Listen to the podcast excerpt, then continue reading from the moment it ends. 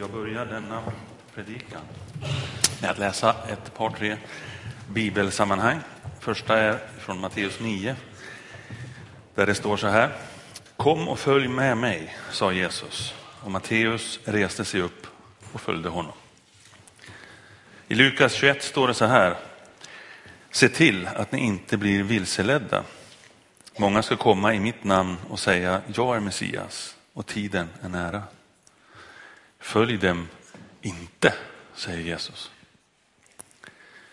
Sen i Johannes 15 så säger Jesus så här. Jag är vinträdet. Förbli i mig så förblir jag i er. För liksom grenen inte kan bära frukt av sig själv om den inte förblir i vinträdet så kan inte heller ni det om ni inte förblir i mig. Jag är vinstocken, ni är grenarna.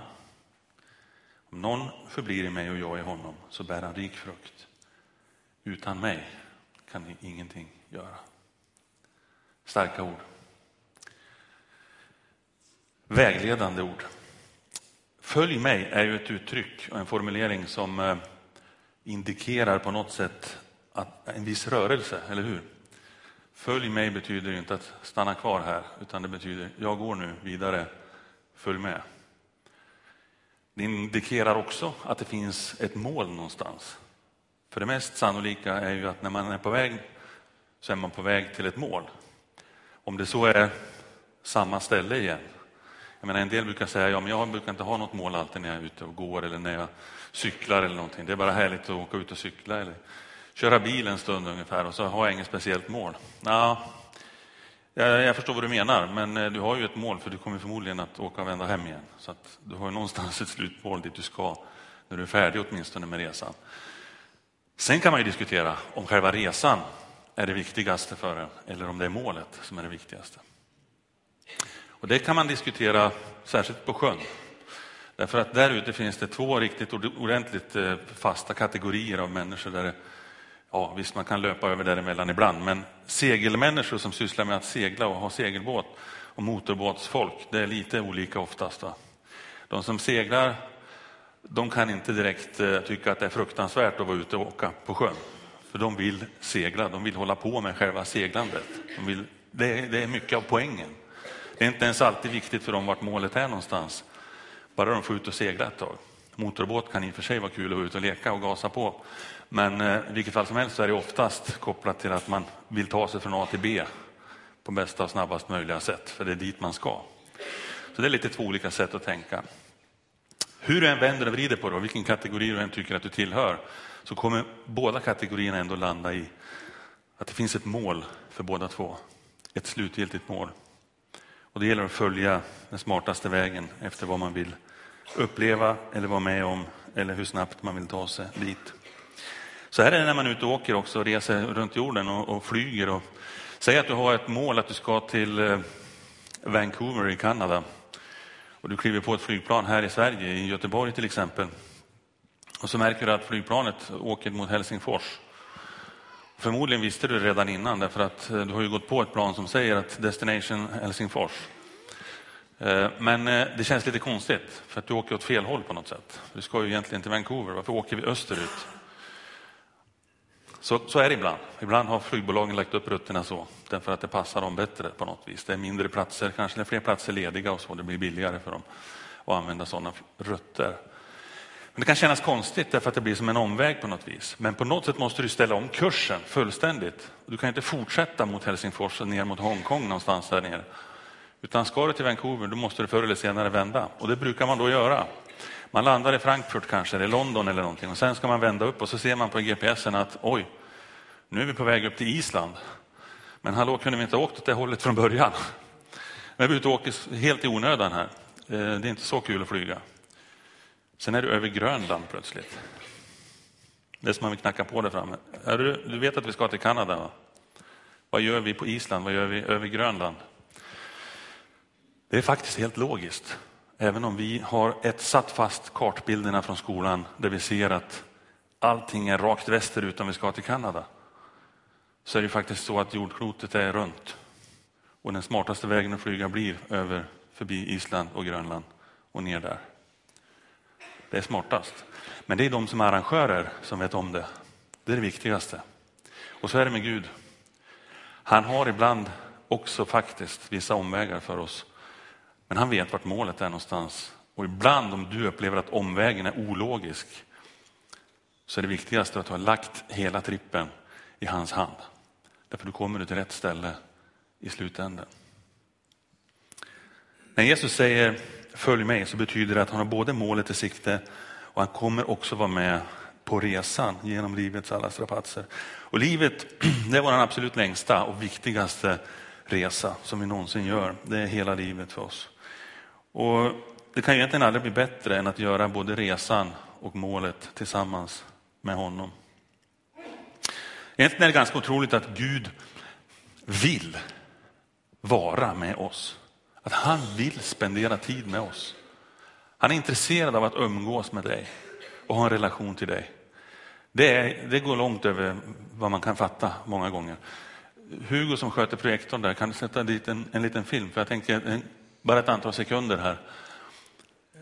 För att levandegöra på något sätt för oss vårat, vårat perspektiv i förhållande till Guds perspektiv.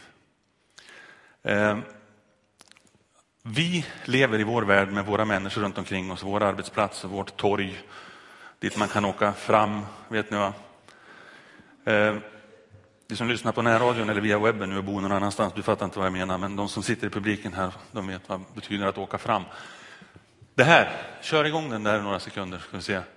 Att Gud han har ett lite större perspektiv, även om vi befinner oss på ett café i Mountain View i Kalifornien, i Googles huvudkontor som det där råkar vara, så är allting rätt mycket mindre på ett sätt för honom.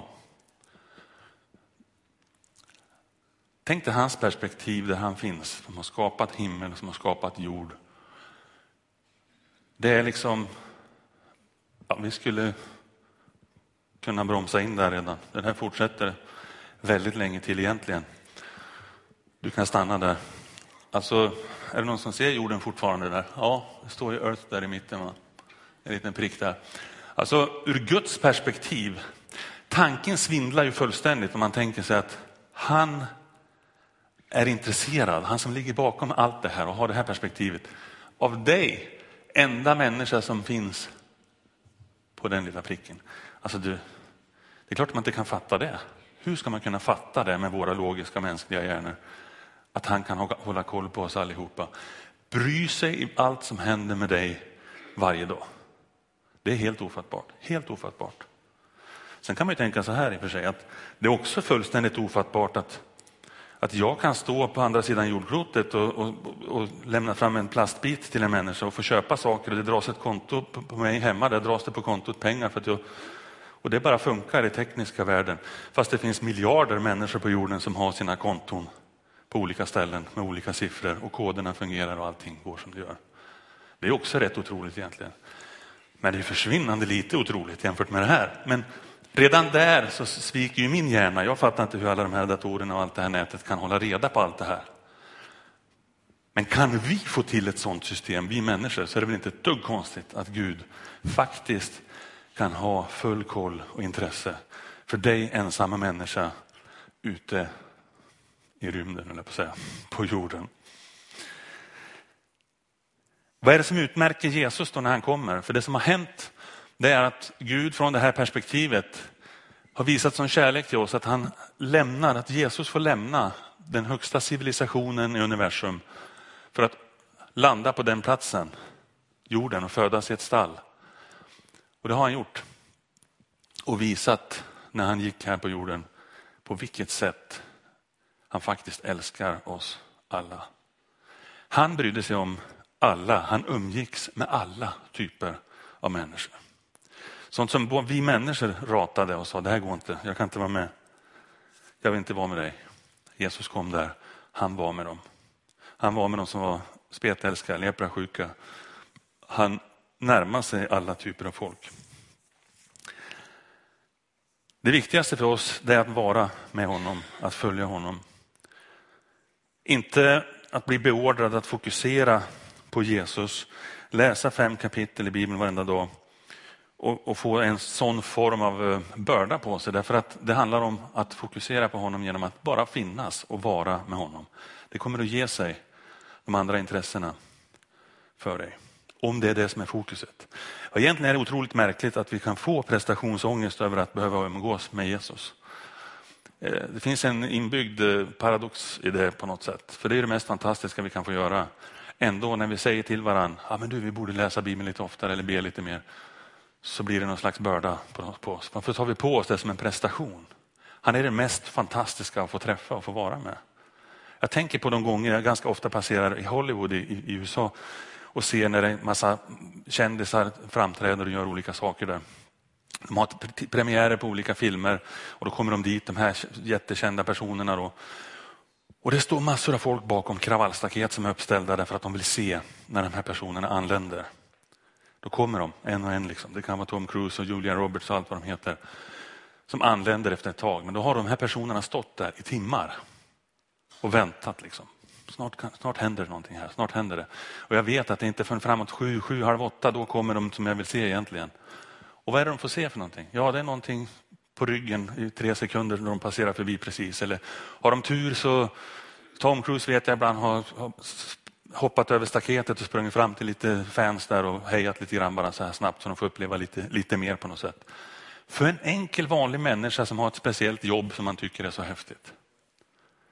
Du behöver inte tala om för de personerna, ja nu måste du fokusera åt det här hållet och ägna tid åt det här hållet därför att du ska titta. Men det vet jag väl, jag är ju här för att se honom eller henne. Jag vet vad som gäller. Vi har Jesus. Vi behöver bli tillsagda ibland, fokusera bättre och mer på Jesus fast han är bäst och långt mer värd än någon av de här personerna. Vad är felet? Varför behöver vi motiveras att umgås? För istället jagar vi väldigt lätt tusen andra grejer. Vi betalar massor av pengar för att nå upp till olika mål. Vi jobbar ihjäl oss för att tjäna de här pengarna. Vi ägnar massor av tid för att uppnå sånt som brinner upp och sånt som försvinner. Sånt som inte har något värde i längden, utan snarare skapar nya tomrum i mitt liv. Det främsta jag som lärjunge har att göra, det är att tänka på att jag är kallad att bara vara med Jesus. Och det är väl egentligen mindre prestationer, mindre jobbigt och mindre krävande. Alltså, detta är ju egentligen det mest prestationsbefriade av allt. Sätt dig ner, var med honom, umgås med honom. Jag själv kan säga att jag har i massor av år velat följa Jesus. Jag har tänkt så, jag har sagt så. Och jag har menat varenda ord som jag har sagt. Det har jag faktiskt gjort. Jag har samtidigt tappat massor under åren. Inte med åren, utan till och från under åren som har gått. Av tid, av prioriteringar och satsat på en massa andra saker. Och fattat med tiden att vad håller jag på med egentligen? Måste jag tillbaka och fokusera på honom? Det är honom jag behöver umgås med. Det är det viktigaste, både för målet och för resan. Det finns en oroande stor klyfta mellan den jag vill vara och den jag verkligen är. Jag är ärlig med, ärlig med er här idag, det hör ni. Jag skulle vilja vara lite någon annanstans, lite närmare honom. Tar mer rätt beslut för varje dag tillsammans med honom. Ska jag då sitta ner och, och, och känna att jag är körd? Jag misslyckas hela tiden med det här. Nej, men i första hand så kan jag varva ner och vända mig åter igen till honom. Jag kommer aldrig bli felfri förrän i himlen. Men jag får komma tillbaka till Jesus. Jag får be honom att vandra vidare med mig, fortsätta resan. Är målet klart för mig? Är målet klart för dig? För det avgör vem du ska följa.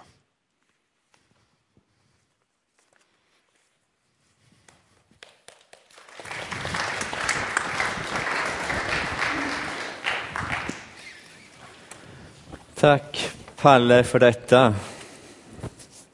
Viktigt, jätteviktigt. Och detta tema att följa, följ mig, det är ju hur stort som helst. Det är ju bara så. Johannes evangeliet 8 och 12 står så här.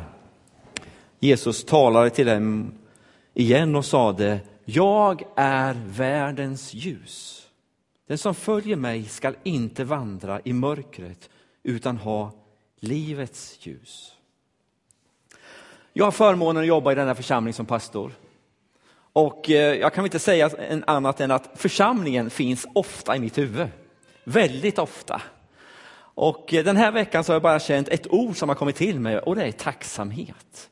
En tacksamhet över att tänka att jag får tillhöra den här församlingen.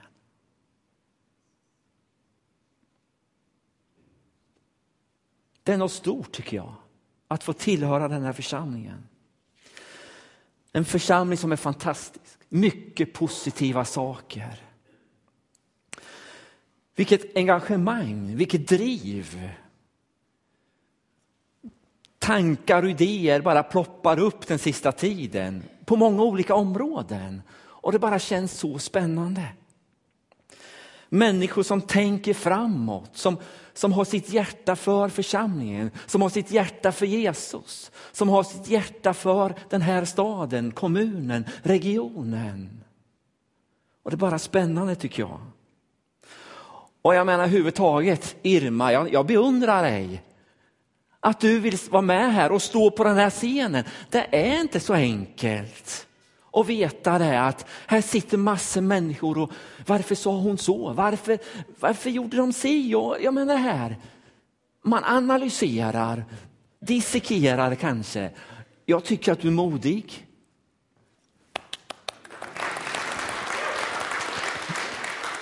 Och jag vet andra som också har sagt att jag skulle också vilja prova på det här. Och jag tycker det här känns enormt.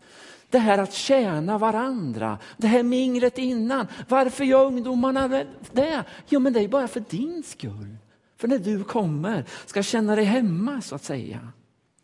Och många, många vill uppleva något mer. Utifrån vi läser Bibeln, det finns djup i Gud som vi bara kan fantisera efter just idag. Det finns så mycket mera. Det är så spännande. Och det här med teahouse bara. Tehus för kvinnor. Jag får inte komma dit. Nej, så är det. Man får inte vara med överallt.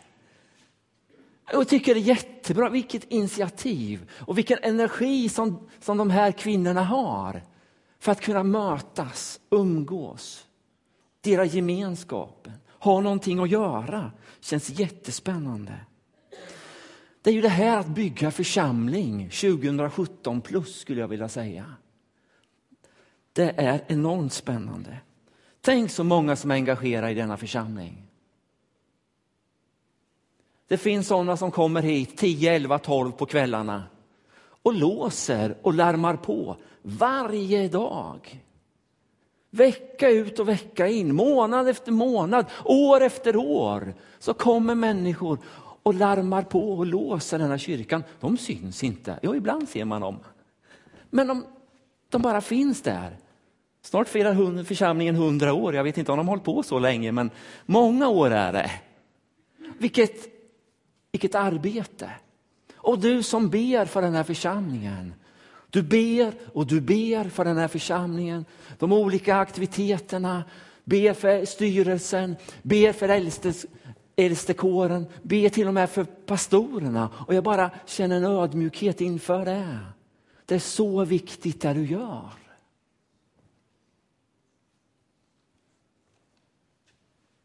Ja, det finns många bitar. Ekonomin. Oj, vi kommer titta på siffror här på administrationsmötet. Tänk så viktigt din lilla krona är, eller det du ger. Det bär församlingen. En stor tacksamhet känner jag. Men så finns ju det här tyvärr, vi jämför vi oss med varandra. Jag är ju ingenting, jag gör ingenting. Och så jämför man en med den andra personen. Men det, inte, det handlar inte om minuter. Det handlar inte om timmar. Det jag gör, gör jag för Jesus. Det är det som är viktigt. Och det är det här, bland annat, är att följa honom. Att man eh, prioriterar andra före sig själv. Följ mig. Mikael Sjömark mm, har fixat den här bilden och första gången han visade den så tänkte jag, ja, det var inte så jag hade tänkt mig, följ mig. Jag hade tänkt några fotspår och i sanden så skulle man följa den. Eller någon som går före och jag går efter. Eller om man har någon som håller en hand och så där om man går. Så funderade jag och tittade på den där bilden och mer och mer. Då kände jag, ja men det här är ju en jättebra bild. Va? Att följa ljuset. Och så läste jag ju som sagt från Johannes och står det, jag är världens ljus. Den som följer mig ska inte vandra i mörkret utan ha livets ljus. Då blir den här bilden perfekt. Det är ju det det här handlar om. Vi får följa ljuset. Jesus är ljuset, han är fyren. Men du är också en fyr.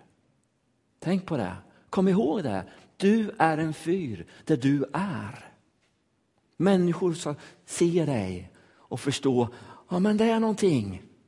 Det finns någonting där. Jag menar kyrkan, församlingen är också en fyr, men det är ju vi som är församlingen. Det är ju vi som är kyrkan.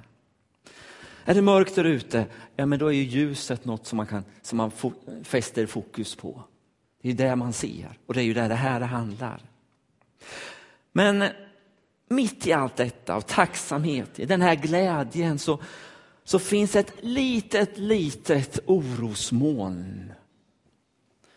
Eh, missförstå mig inte, men det finns en risk i all vår bekvämlighet, allt det bra, det goda vi har, är att vi tappar bort de här människorna som inte har fått tag i det här än.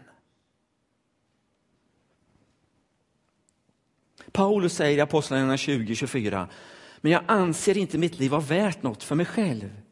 Jag bara, Eh, bara jag får fullborda mitt lopp och den uppgift jag fått av Herren Jesus.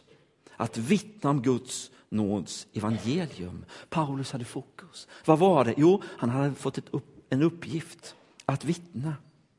Men har vi en längtan,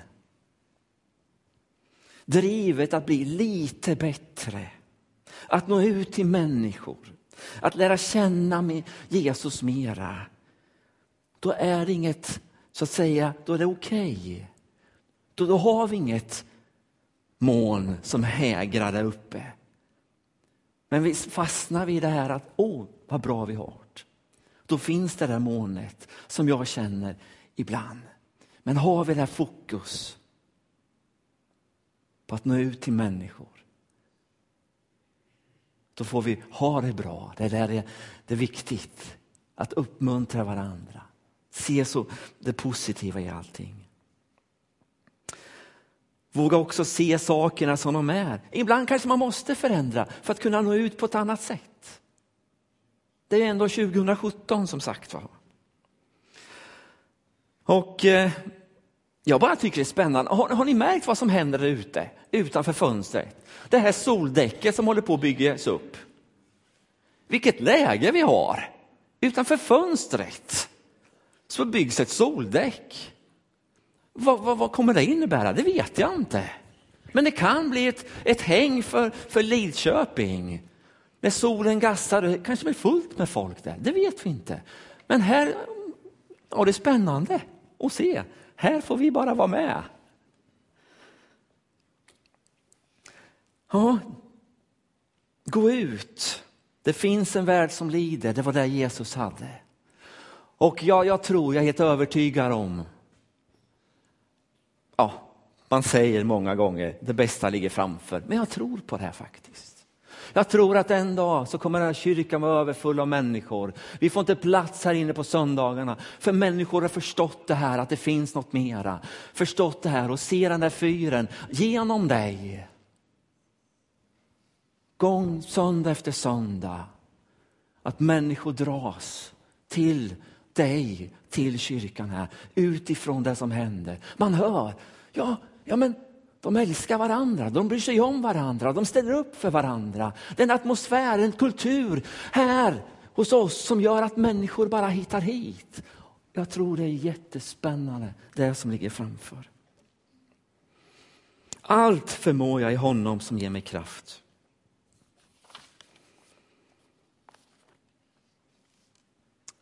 Jag vill bara säga en sak till. Predikan var slut där. Men det finns en sak till som jag vill bara delge er här. Jag har ett budskap till någon eller några.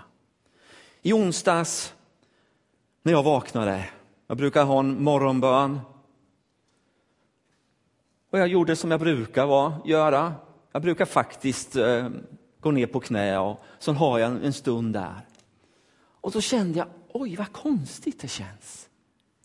Jag ber, men orden bara, de bara försvinner. Jag bara kände, nej men vad är det frågan om? Det kändes som att jag hade tappat all kontakt med Gud och alltihopa. Det kändes som ett kompakt mörker. Det kändes som om jag var avklippt från trädet och jag bara kände men jag, är inte, jag är inte kristen längre. Avklippt totalt. Jag bara kände, Gud var, var, varför upplever jag så här? Vad är det? Det kändes som jag bara var bortkastad.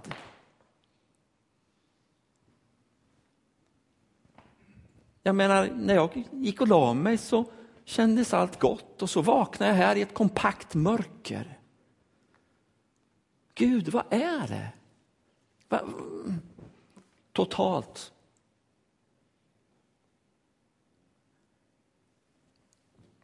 Bibeln säger ju, tror jag på Jesus så är jag Guds barn. Så börjar jag tänka de här banorna. Vad är det själv jag har sagt? Det är ingen känsla det handlar om. Det är en kunskap.